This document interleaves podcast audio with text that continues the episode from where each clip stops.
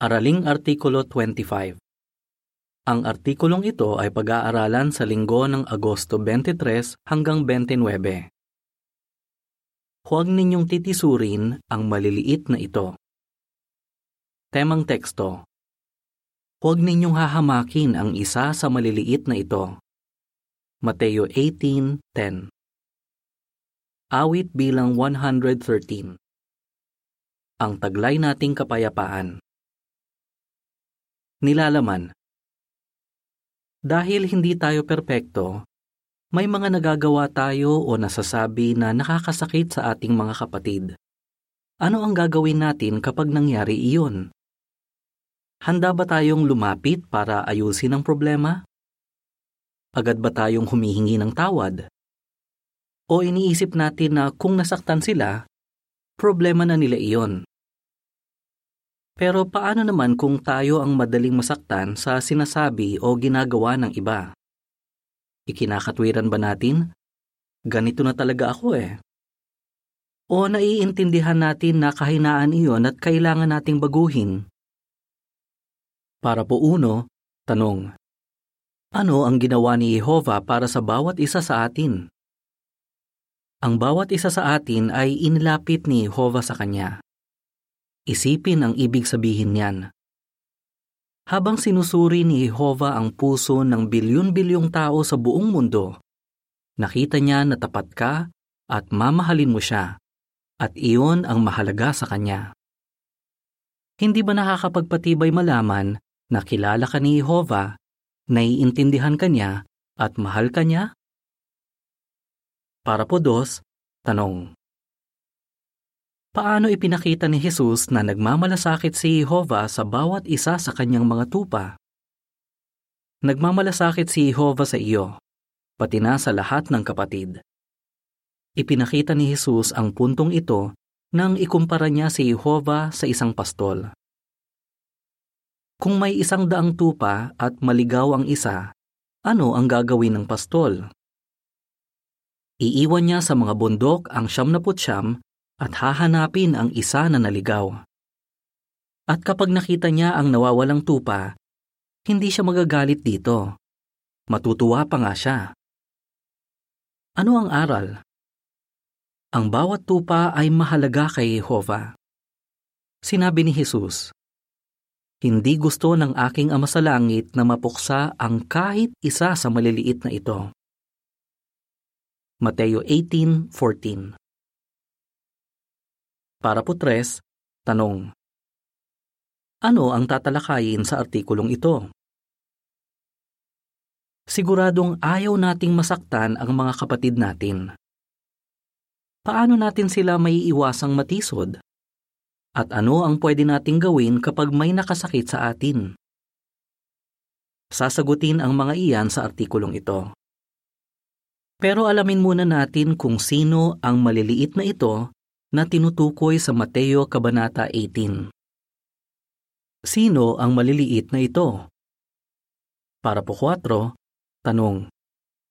Sino ang maliliit na ito? Ang maliliit na ito ay tumutukoy sa lahat ng alagad ni Jesus. Ano man ang edad nila, masasabing gaya sila ng mga bata dahil handa silang magpaturo kay Jesus.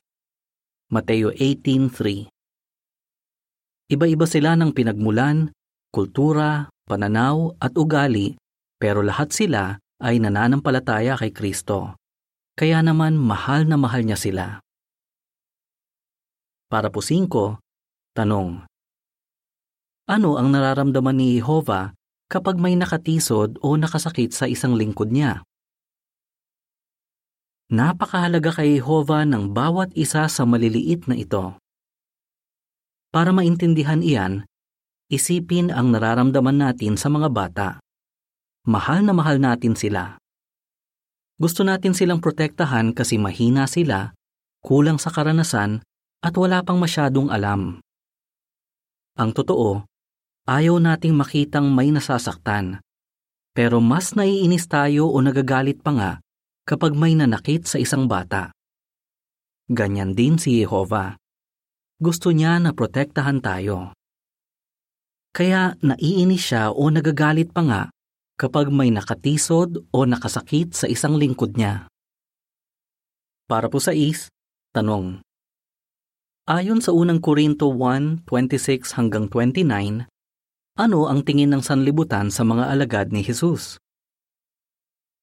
Bakit pa maituturing na maliliit ang mga alagad ni Jesus? Kung iisipin, sino ba ang mahalaga sa sanlibutan? Ang mayayaman, sikat at may impluensya. Kadalasan nang hindi ganyan ang mga alagad ni Jesus. Kaya para sa sanlibutan, hamak lang sila at hindi mahalaga. Mababasa sa unang Korinto 1:26 hanggang 29. Dahil nakita ninyo mga kapatid, na noong tawagin kayo ng Diyos, hindi siya pumili ng maraming matalino ayon sa pananaw ng tao, ng maraming makapangyarihan at ng maraming ipinanganak na maharlika, kundi pinili ng Diyos ang mga itinuturing na mangmang sa sanlibutan para ipahiya ang marurunong. Pinili ng Diyos ang itinuturing na mahihina sa sanlibutan para ipahiya ang malalakas. At pinili ng Diyos ang mga itinuturing na hamak sa sanlibutan at ang mga minamaliit, ang mga walang halaga, para wasakin ang mga itinuturing na mahalaga, para walang sinuman ang magmalaki sa harap ng Diyos pero iba ang tingin ni Jehova sa kanila. Para po siyete, tanong. Ano ang gusto ni Jehova na maging tingin natin sa mga kapatid? Mahal ni Jehova ang lahat ng lingkod niya. Sila man ay matagal nang naglilingkod sa kanya o baguhan lang. Mahalaga kay Jehova ang lahat ng kapatid at dapat na ganoon din ang tingin natin sa kanila gusto nating mahalin hindi lang ang ilan sa kanila, kundi ang buong samahan ng mga kapatid. Unang Pedro 2.17 Dapat na handa tayong gawin ang lahat para maprotektahan sila at maipakitang nagmamalasakit tayo sa kanila.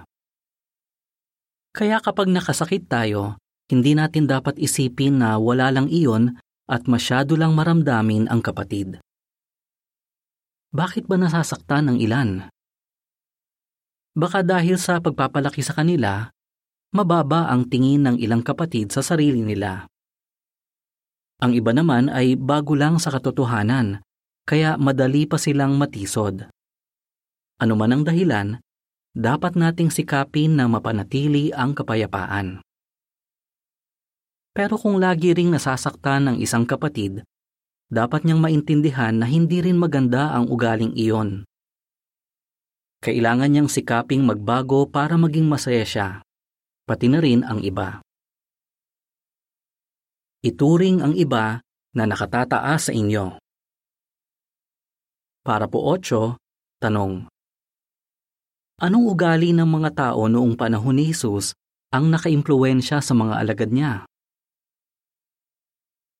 Bakit binanggit ni Jesus ang tungkol sa maliliit na ito? Tinanong siya ng mga alagad niya, Sino talaga ang pinakadakila sa kaharian ng langit?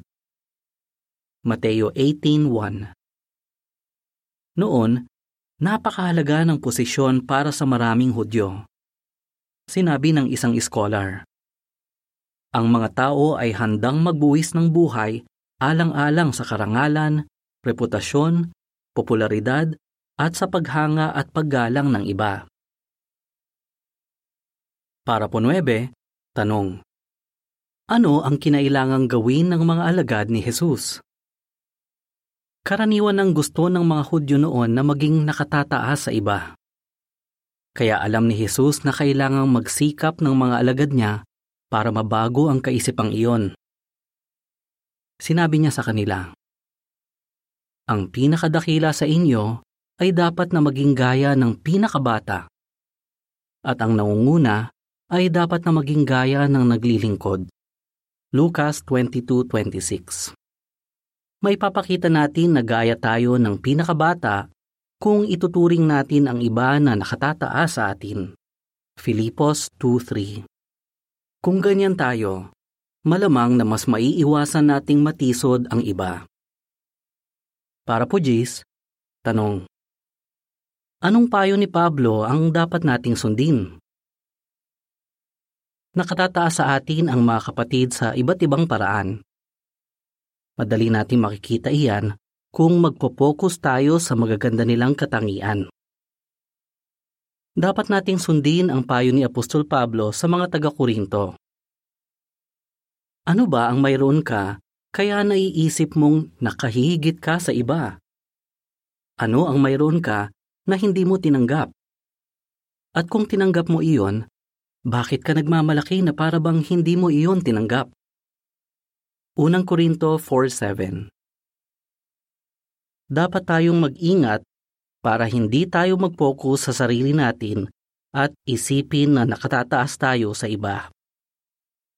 Kung ang isang brother ay magaling magpahayag o ang isang sister ay mahusay magpasimula ng mga Bible study, dapat na lagi nilang ibigay ang papuri kay Jehovah. Magpatawad mula sa puso. Para po 11, tanong. Ano ang aral sa ilustrasyon ni Jesus tungkol sa isang hari at sa alipin nito? Matapos babalaan ni Jesus ang mga tagasunod niya na huwag maging katitisuran sa iba, binanggit niya ang ilustrasyon tungkol sa isang hari at sa alipin nito hindi na pinagbayad ng hari ang alipin sa malaking utang na hindi na nito kayang bayaran. Pero, pinapabayaran pa rin ng alipin sa kapwa niya alipin ang utang nito na di hamak na mas maliit kumpara sa utang niya sa hari. Nang malaman iyon ng hari, ipinabilanggo niya ang walang awang alipin. Sinabi ni Jesus ang aral. Ganyan din ang gagawin sa inyo ng aking Ama sa Langit kung hindi ninyo patatawarin mula sa puso ang inyong kapatid. Mateo 18.35 Para po 12, tanong. Paano natin nasasaktan ng iba kapag hindi tayo nagpapatawad? Ang ginawa ng alipin ay nakaapekto hindi lang sa kanya kundi pati na rin sa iba. Una, nasaktan niya ang kapwa niya alipin nang walang awa niya itong ipinabilanggo hanggang sa makabayad ito.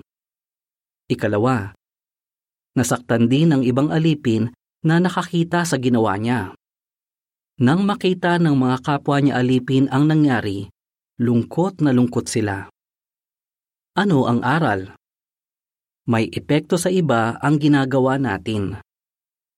Kung nagawan tayo ng pagkakamali ng isang kapatid at hindi natin siya pinapatawad, ano ang mangyayari? Una, masasaktan natin siya dahil hindi natin siya pinapatawad, hindi na pinapansin, at hindi na ipinapakitang mahal natin siya.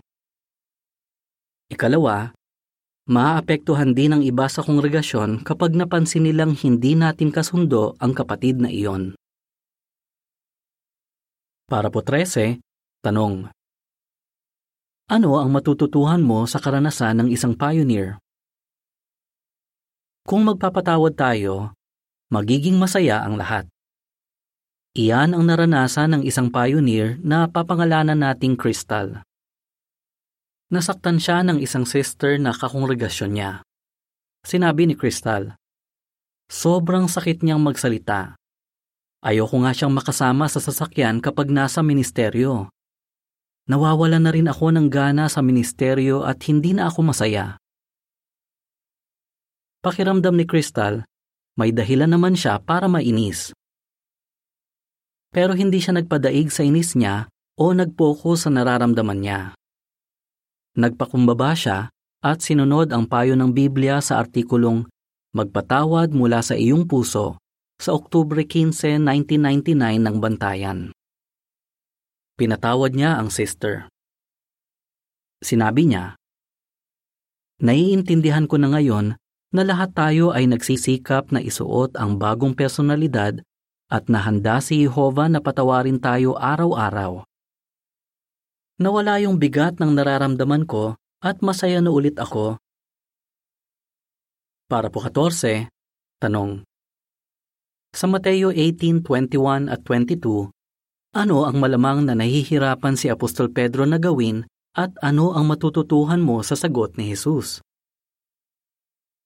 Alam natin na dapat tayong magpatawad at iyon ang tamang gawin. Pero baka nahihirapan pa rin tayong gawin iyon. Malamang na may mga pagkakataong naramdaman din iyan ni Apostol Pedro. Mababasa sa Mateo 18:21 at 22.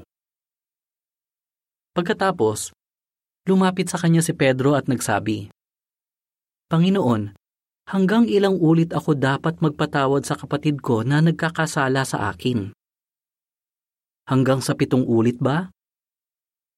Sinabi ni Jesus sa kanya, Sinasabi ko sa iyo, hindi hanggang sa pitong ulit, kundi hanggang sa pitumput pitong ulit. Ano ang makakatulong sa atin? Una, Isipin na pinapatawad tayo ni Jehova kahit gaano kalaki ang utang o kasalanan natin sa Kanya. Hindi tayo karapat-dapat sa kapatawaran niya, pero pinapatawad pa rin niya tayo. Isa pa, pananagutan din nating ibigin ang isa't isa. Kaya hindi optional ang pagpapatawad. Dapat talaga nating patawarin ang mga kapatid natin. Ikalawa, Isipin ang resulta kung magpapatawad tayo. Matutulungan natin ang nakagawa ng pagkakamali sa atin, mapapanatili ang pagkakaisa ng kongregasyon, may ingatan natin ang pakikipagkaibigan natin kay Jehova at mawawala ang bigat ng nararamdaman natin. Panghuli, manalangin tayo sa isa na nagsasabing magpatawad tayo. Huwag nating hayaan si Satanas na sirain ang mapayapang kaugnayan natin sa mga kapatid. Kailangan natin ang tulong ni Jehova para hindi tayo mabitag ni Satanas. Deskripsyon ng larawan para sa parapo 13 at 14 Isang sister ang naiini sa kakongregasyon niya. Pinag-usapan nila ang problema ng silang dalawa lang, kinalimutan ang nangyari, at masayang naglingkod ng magkasama. Ayon sa caption, magtatanim ka ba ng sama ng loob o magpapatawad mula sa puso? Huwag mong hayaang matisod ka. Para po 15, tanong. Ayon sa Colossus 3.13, ano ang pwede nating gawin kapag parang natitisod na tayo sa isang kapatid? Paano kung may nagawa ang isang kapatid na hindi mo nagustuhan? Ano ang dapat mong gawin? Sikapin mo na mapanatili ang kapayapaan. Sabihin mo kay Jehovah ang nararamdaman mo. Hilingin sa Kanya na tulungan ang taong nakasakit sa iyo at tulungan ka rin na makita ang magagandang katangian ng taong iyon. Ang mga katangiang nagustuhan ni Jehovah sa Kanya. Kung hindi mo kayang palampasin ang nagawa niya, isipin ang pinakamagandang paraan kung paano mo siya kakausapin. Laging mabuting isipin na hindi sasadyain ng mga kapatid na saktan tayo. Kapag kinausap mo siya, isipin na maganda naman ang intensyon niya. Pero paano kung ayaw niya makipagpayapaan? Patuloy siyang pagtiisan at pagpasensyahan huwag kang susuko. Mababasa sa Colossus 3.13 Patuloy ninyong pagtiisan ang isa't isa at lubusang patawarin ang isa't isa kahit pa may dahilan kayo para magreklamo laban sa inyong kapwa. Kung paanong lubusan kayong pinatawad ni Jehova, dapat na ganoon din ang gawin ninyo. Higit sa lahat, huwag na huwag kang magtatanim ng sama ng loob dahil sisirain nito ang kaugnayan mo kay Jehova. Huwag mong hayaan na may anumang makatisod sa iyo. Kapag ginawa mo iyan, mapapatunayan mo na si Jehova ang pinakamahalaga sa buhay mo. Para po 16, tanong. Ano ang pananagutan ng bawat isa sa atin? Pinapahalagahan natin ang pribilehyo na mapaglingkuran si Jehova kasama ang mga kapatid at maipakitang tayo ay iisang kawan sa ilalim ng iisang pastol. Juan 10.16 Sinabi sa pahina 165 ng aklat na organisado upang gawin ang kalooban ni Jehovah. Dahil nakikinabang ka sa pagkakaisang iyan, may pananagutan ka sa pagpapanatili nito. Kaya dapat nating tularan ang pananaw ni Jehovah sa ating mga kapatid. Para sa Kanya, mahalaga ang bawat isa sa atin. Mahalaga rin ba sa iyo ang mga kapatid? Tandaan na nakikita at pinapahalagahan ni Jehovah ang pagtulong mo at pagmamalasakit sa kanila. Para po 17, tanong. Ano ang determinado nating gawin? Mahal natin ang mga kapananampalataya natin. Kaya determinado tayong huwag maglagay ng katitisuran o harang sa harap ng isang kapatid. Roma 14.13 Itinuturing natin sila na nakahihigit sa atin at gusto natin silang patawarin mula sa puso. Huwag nating hayaan na matisod tayo ng iba. Sa halip, itaguyod natin ang mga bagay na nagdudulot ng kapayapaan at nakapagpapatibay sa isa't isa. Roma 14.19 Ano ang sagot mo? Sino ang maliliit na ito na tinutukoy sa Mateo Kabanata 18? Paano natin maipapakita na itinuturing natin ang iba na nakatataas sa atin? Kung nahihirapan tayong magpatawad, ano ang pwede nating gawin? Awit bilang 130 Maging mapagpatawad. Katapusan ng artikulo